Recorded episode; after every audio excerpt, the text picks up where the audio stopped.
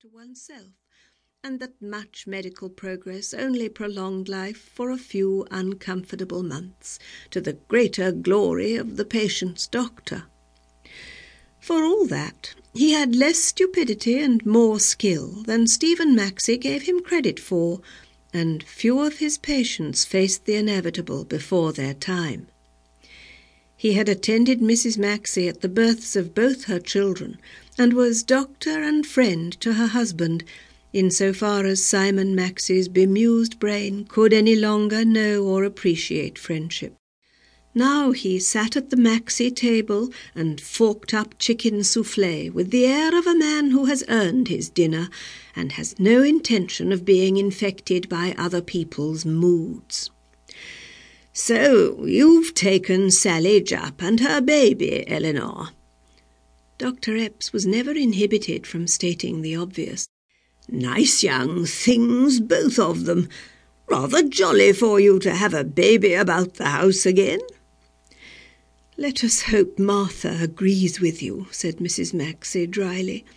She needs help desperately, of course, but she's very conservative she may feel the situation more than she says. Oh, she'll get over it. Moral scruples soon give way when it's a case of another pair of hands at the kitchen sink. Dr. Epps dismissed Martha Bultitaft's conscience with a wave of his podgy arm. She'll be eating out of the baby's hand before long anyway.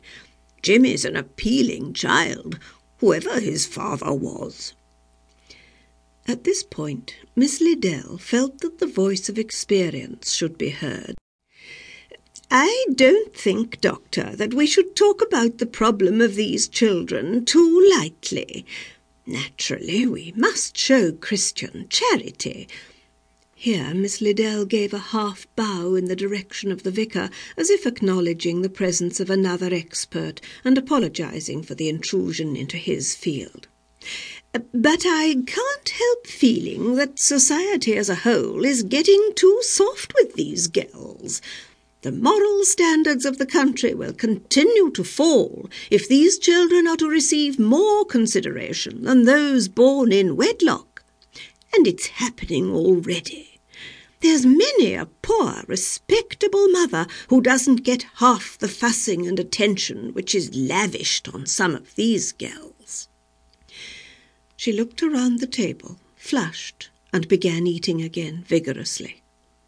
Well, what if they did all look surprised? It had needed saying. It was her place to say it. She glanced at the vicar as if enlisting his support, but Mr. Hinks, after his first puzzled glance at her, was concentrating on his dinner.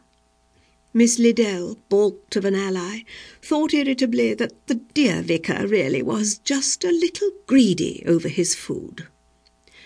Suddenly she heard Stephen Maxey speaking. These children are no different, surely, than any others, except that we owe them more.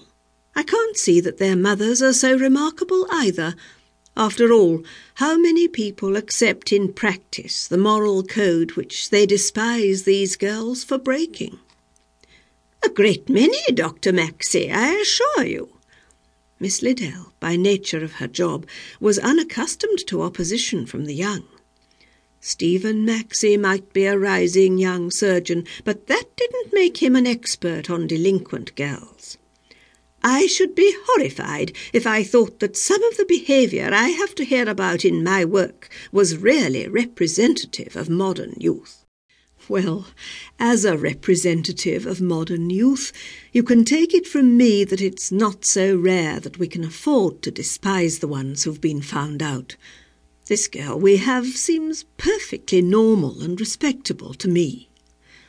She has a quiet and refined manner, She's quite well educated, too, a grammar school girl. I should never have dreamed of recommending her to your mother if she weren't a most superior type of girl for St. Mary's. Actually, she's an orphan brought up by an aunt. But I hope you won't let that play on your pity. Sally's job is to work hard and make the most of this opportunity. The past is over and is best forgotten.